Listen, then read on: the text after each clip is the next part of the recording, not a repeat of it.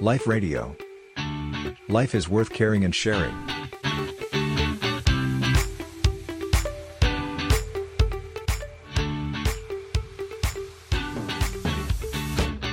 จากพระอาจารย์ว่าบาปกับบุญเนี่ย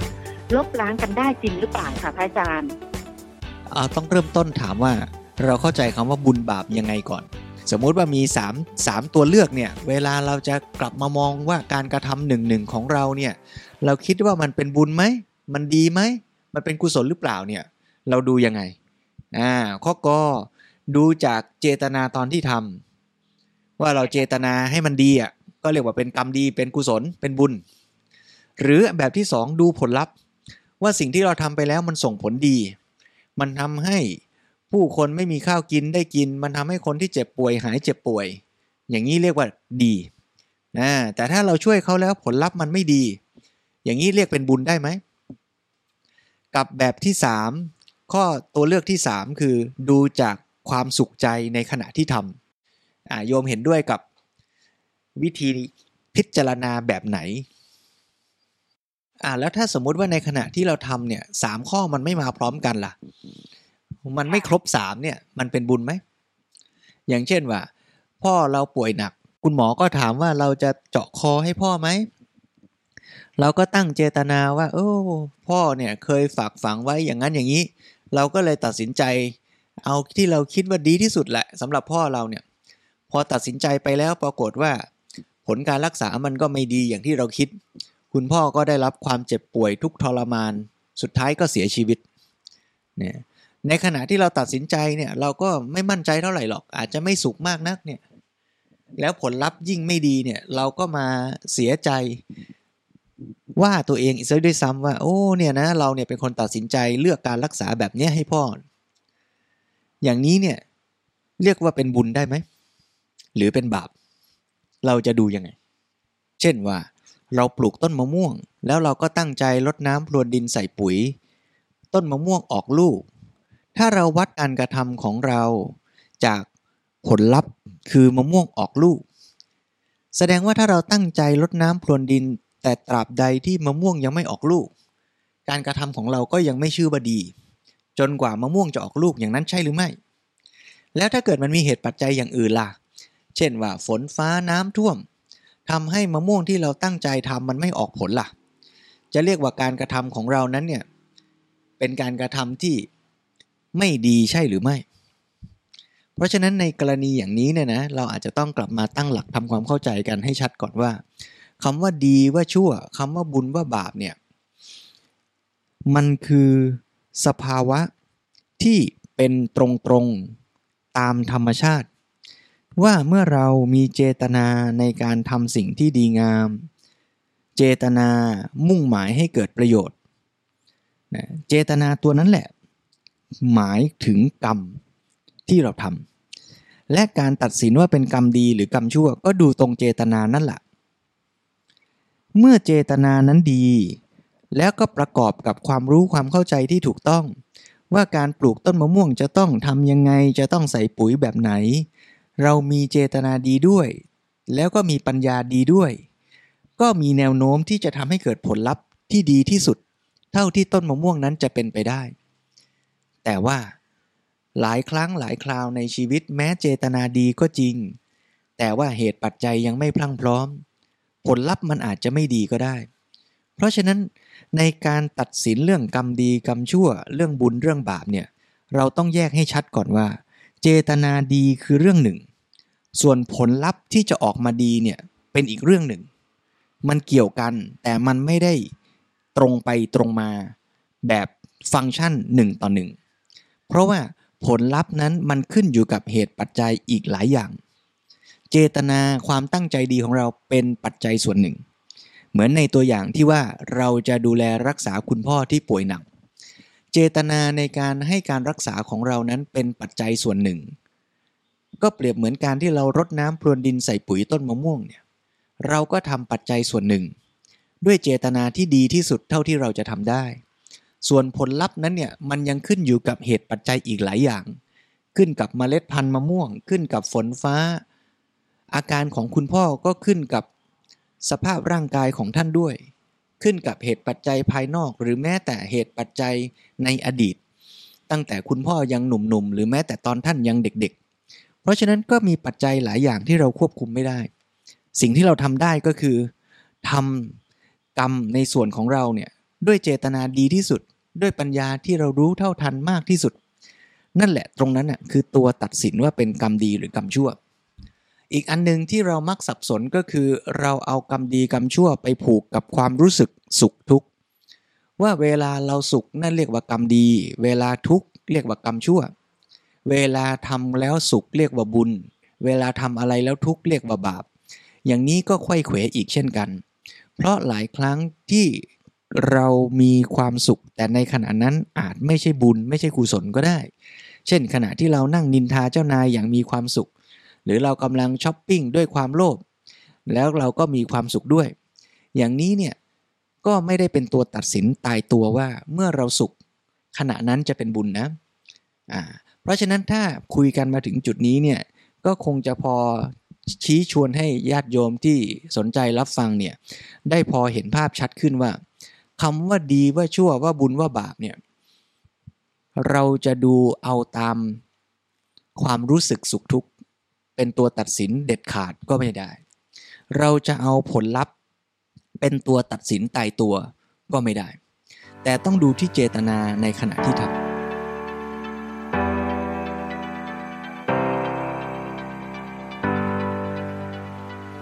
ประเด็นปัญหาซับซ้อนต่อไปก็คือว่า เมื่อเราเอาตัว เจตนาเป็นตัวตัดสิน บางครั้งบางคราวมันมีกติกาสังคม ที่ตัดสินดีชั่วอีกชั้นหนึ่งด้วย เพราะฉะนั้นคำว่าดีชั่วเนี่ยจึงมี 2 ระดับ ระดับที่ 1 คือดีชั่วในขั้นเจตนาแท้ๆ ของบุคคลผู้กระทำกับขั้นที่ 2 คือดีชั่วตามมาตรฐานกติกาสังคม เช่น สังคมบอกว่าถ้าเกิดจับเอา แกะเอาแพะมาบูชายันนะ โอ้คนนี้เนี่ยเป็นคนมีบุญมาก เป็นคนที่มีอำนาจบารมีสูง สมมุติกติกาสังคมบอกอย่างนั้น เพราะฉะนั้นคนที่ตั้งใจไปเอาแพะมาฆ่า เอาแกะมาฆ่า ในเจตนาขณะที่เขาทำใจเขามีความเหี้ยมโหด มีความโหดร้าย มีความอยากจะทำร้ายทำลายชีวิต สภาวะจิตใจอย่างนั้นแหละคือสภาวะจิตใจที่เป็นอกุศล เป็นบาป หมายความว่าจิตใจมีความเหี้ยมโหดมากขึ้น มีความคุ้นชินในการทำร้ายเบียดเบียนมากขึ้น ในสภาวะเจตนาในใจเขาเรียกว่าเป็นบาป เป็นอกุศล เป็นกรรมไม่ดี แต่ถ้ามองในระดับสังคม สังคมอาจจะชื่นชมและยกย่อง ว่าคนที่เอาแพะมาฆ่าเอาแกะมาบูชายันนั้น เป็นคนที่มีอำนาจวาสนาบารมีสูง เพราะฉะนั้นก็อย่าได้สับสนไขว้เขว ว่าที่เรากำลังพูดเรื่องดีชั่วอยู่นี้เนี่ยต้องแยกแยะให้เป็นสองระดับให้ชัด คือดีชั่วในระดับเจตนาที่แท้จริง กับดีชั่วในระดับสังคมที่สมมุติจัดตั้งขึ้น ซึ่งบางครั้งอาจจะสอดคล้องกันก็ได้ หรืออาจจะขัดแย้งกันก็ได้คำถามก็คือว่าแล้วในชีวิตจริงของเราเนี่ยเราจะมุ่งหมายเอาดีตัวไหนล่ะ ถ้าเราสามารถจัดตั้งวางระบบสังคมให้ดี เราก็จะสามารถทำดีทั้งสองระดับพร้อมกันได้ แต่ถ้าเกิดว่าในบางสังคม บางช่วงเวลาบางยุคสมัย กติกาสังคมอาจจะไม่คล้องกับความเป็นจริงถูกต้องเป็นธรรม อย่างเนี้ยเราก็จะต้องยากหน่อย ที่จะต้องตัดสินและประคับประคองตน แต่ว่าโดยหลักการแล้วเนี่ยก็ยังแนะนำเป็น recommendation ว่า อย่างน้อยควรจะยึดหลัก ความถูกต้องที่เป็นพื้นฐานเป็นสำคัญไว้ก่อน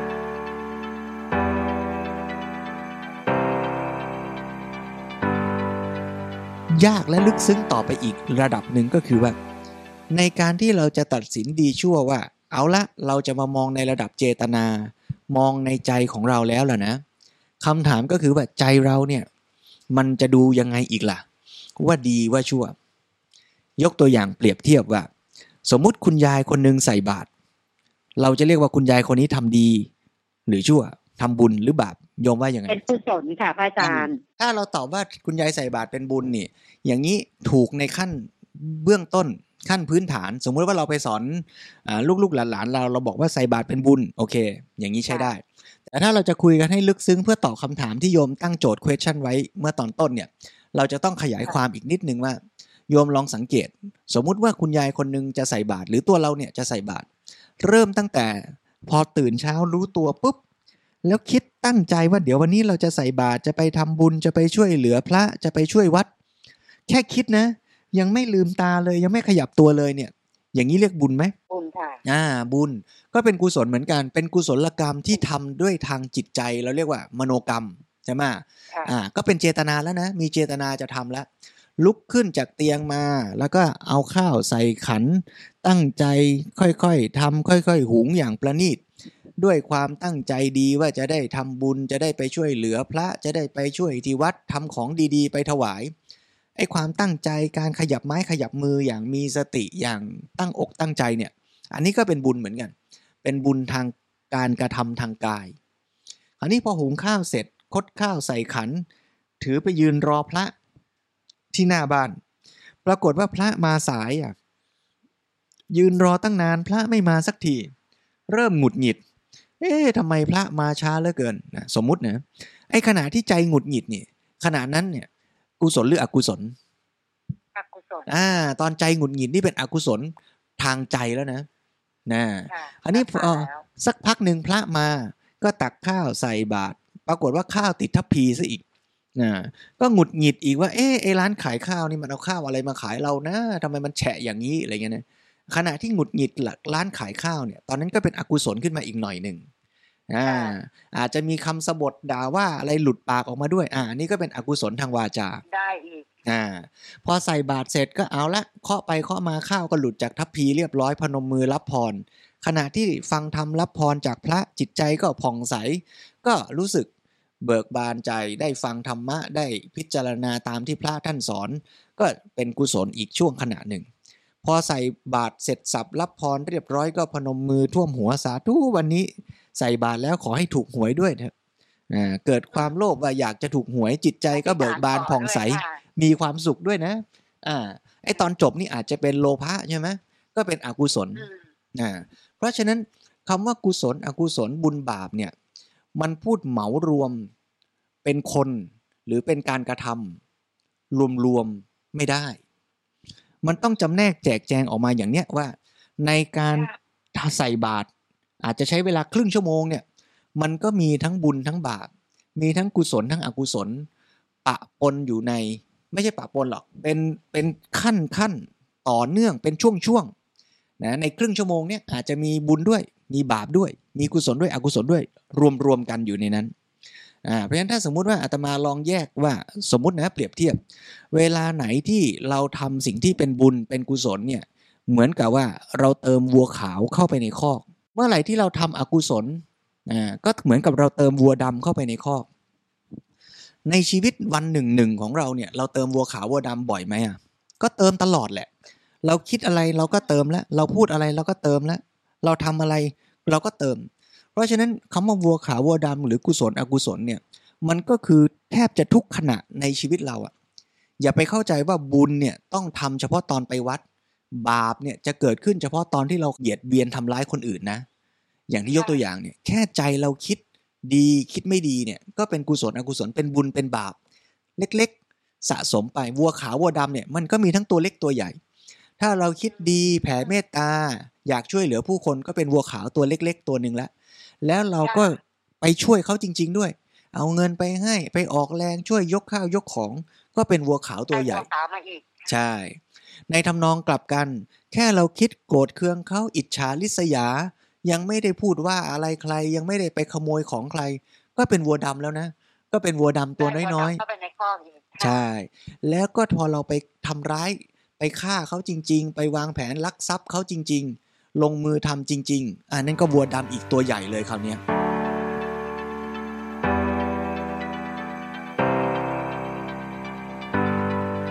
เพราะฉะนั้นถ้าโยมพอจะเห็นภาพอย่างนี้ก็จะเห็นว่าคำว่าบุญว่าบาปเนี่ยมันก็คือเจตนาที่เราทำไม่ว่าทางกายวาจาใจเนี่ยในทุกขณะในชีวิตตั้งแต่ตื่นจนเราหลับเลย เป็นเหมือนวัวสีขาวกับวัวสีดำที่เราเติมลงไปในคอก คราวนี้ก็จะมาถึงคำถามที่โยมตั้งไว้ในตอนต้นว่า แล้ววัวขาวกับวัวดำเนี่ยมันแคนเซิลกัน มันไปจะเอามาลบล้างลบล้างกันไหมบวกลบคูณหารแล้วอ่าเท่ากับคำตอบก็คือว่า โยมนึกภาพวัวที่เข้าไปในคอกเนี่ยวัวขาวมันก็ไปอยู่วัวขาววัวดำมันก็ไปอยู่วัวดำมันก็ไม่ได้ไปกินกันตายอยู่ในคอกหรอก มันอยู่ในนั้นนั่นแหละ เพียงแต่ว่าในคอกวัวโดยเปรียบเทียบเนี่ยก็จะเหมือนมีประตูเล็กๆ อยู่บานหนึ่ง แล้ววัวในคอกคือกรรมที่เราทำไว้เนี่ยมันก็จะส่งผล คือวัวเดินออกจากคอก ทีละตัวทีละตัว นั่นก็แปลว่า ถ้าในคอกเรามีวัวขาวอยู่เยอะ โอกาสที่วัวขาวมันจะเดินออกจากคอกก็มีมากไอ้การที่วัวเดินออกจากคอกก็คือ เปรียบเทียบว่ากรรมที่เราทำไว้เองน่ะส่งผล ส่งผลยังไงล่ะค่ะ ก็หมายความว่าในชีวิตของเราแต่ละขณะเนี่ยการที่เราได้ไปประสบพบเจอกับเหตุการณ์อะไรอะไรเนี่ยก็คือผลของกรรมที่เราทำไว้นั่นเอง เช่น การที่คุณโยมกำลังได้ฟังได้ยินเสียงพระพูดคุยสนทนาอยู่ตอนเนี้ยการได้ยินเสียงเนี่ยก็เป็นผลของกรรมนะเป็นการที่วัวออกจากคอก โยมก็ถามว่าอ้าวแล้วโยมทำกรรมอะไรเหรอถึงได้มาฟังพระพูดเช้านี้ ก็ตอบว่ากรรมที่ทำก็คือการเปิดวิทยุเมื่อกี้ไง คือการที่เรารักษาวิทยุเราเอาไว้ไม่ให้มันพังไงคือการที่เราก็ได้ยินอ่ารักษาสุขภาพร่างกายให้หูเรายังแข็งแรงอยู่นี่ไง การที่เราตั้งเจตนาว่าเออเช้านี้ เราเปิดฟังหน่อยก็แล้วกันไอ้เจตนาที่เราฟัง เจตนาที่เราจะเปิดวิทยุ เจตนาที่แม้แต่ตอนเนี้ย เจตนาโยมยังอยากจะฟังต่อไม่อยากปิดเนี่ยเหล่านี้คือกรรมที่เราทำไว้ แล้วมันเลยส่งผลทำให้เราได้ยินเสียงณตอนนี้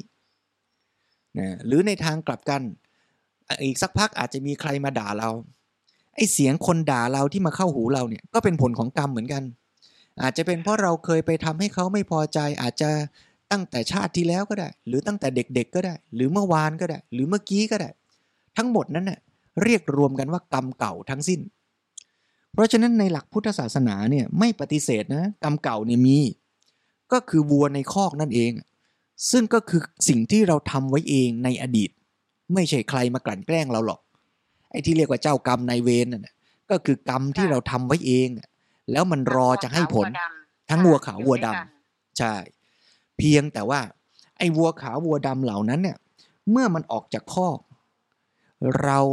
ก็มีสิทธิ์ที่จะเติมวัวใหม่เข้าคอกทันที ในเวลานั้น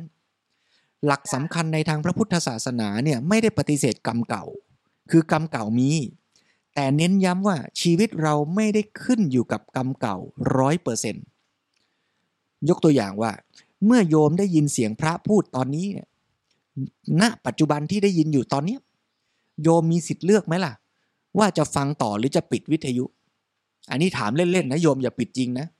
อ่า เดี๋ยวไม่ได้ฟังต่ออ่าแต่แต่ปิดแต่อย่าปิดนะ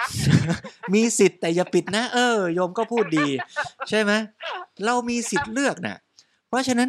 แม้เมื่อเราได้ยินเสียงนะว่ามีสิทธิ์แต่อย่าปิดนะเนี่ย โยมก็ยังมีสิทธิ์อยู่ดีถูกไหมว่าจะปิดหรือไม่ปิดถูกไหมใช่จะอ่าฟังต่อก็ได้ไม่ฟังก็ได้ใช่ค่ะ นั่นแปลว่าทุกขณะแต่ต้องฟังไม่ว่าเราจะได้ยินเสียงพระพูด ได้ยินเสียงคนมาว่าเราได้ยินเสียงคนมาตำหนิเราไอ้การได้ยินเนี่ยมันคือผลของกรรมเก่า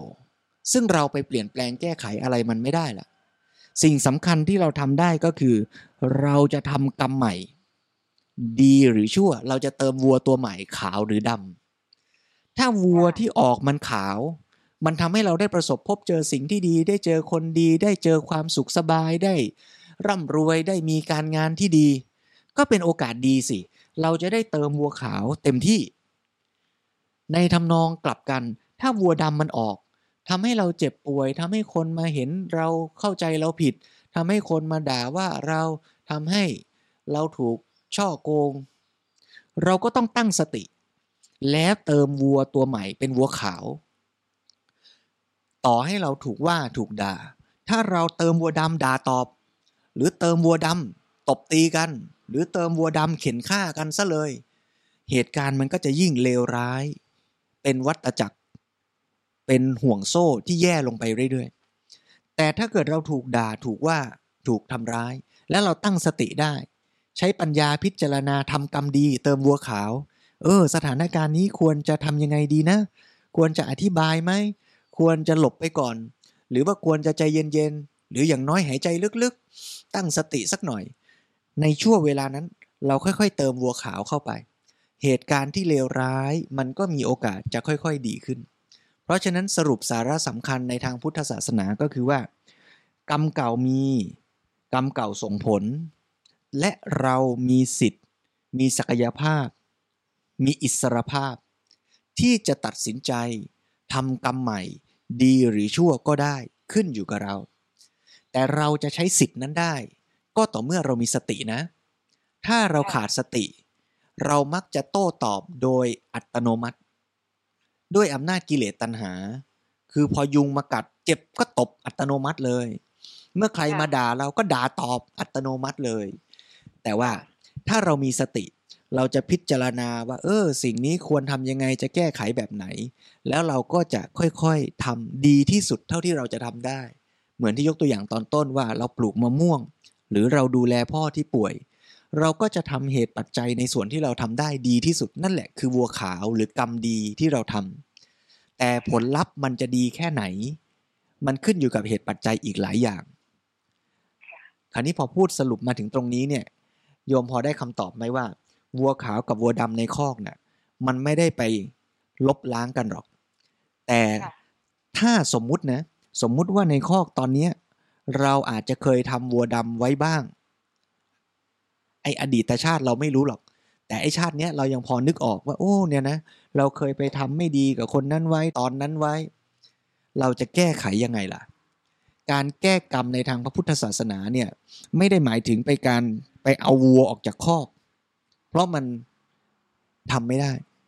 หลักการก็คือให้เติมวัวขาวเข้าไปเยอะๆ อย่างที่โยมพูดตอนต้นรายการว่า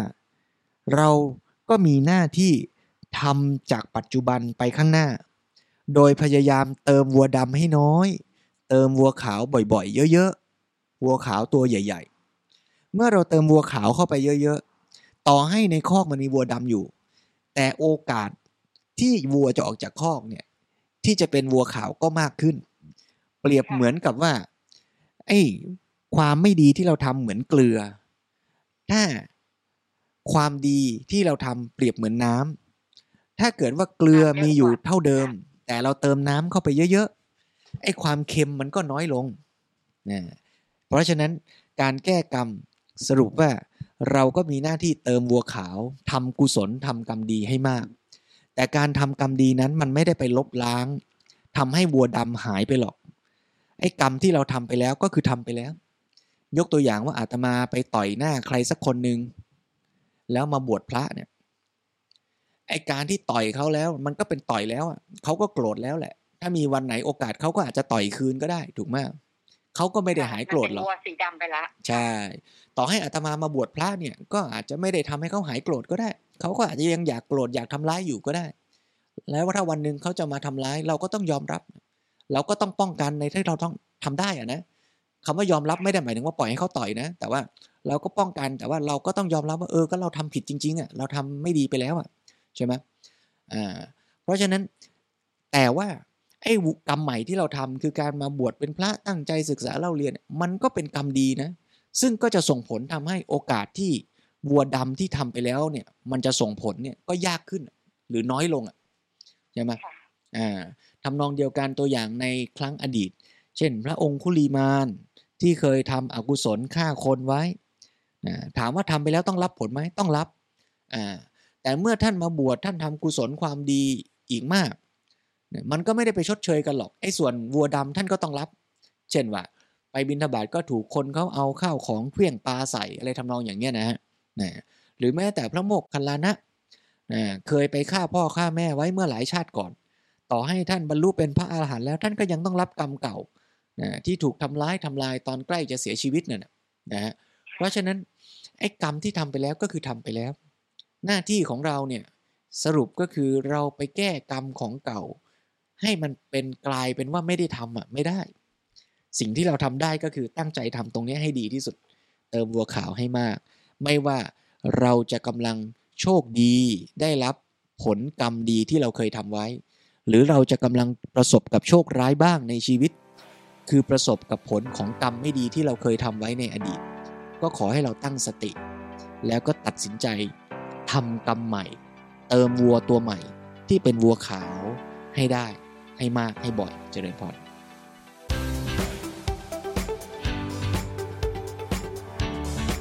Life Radio. Life is worth caring and sharing.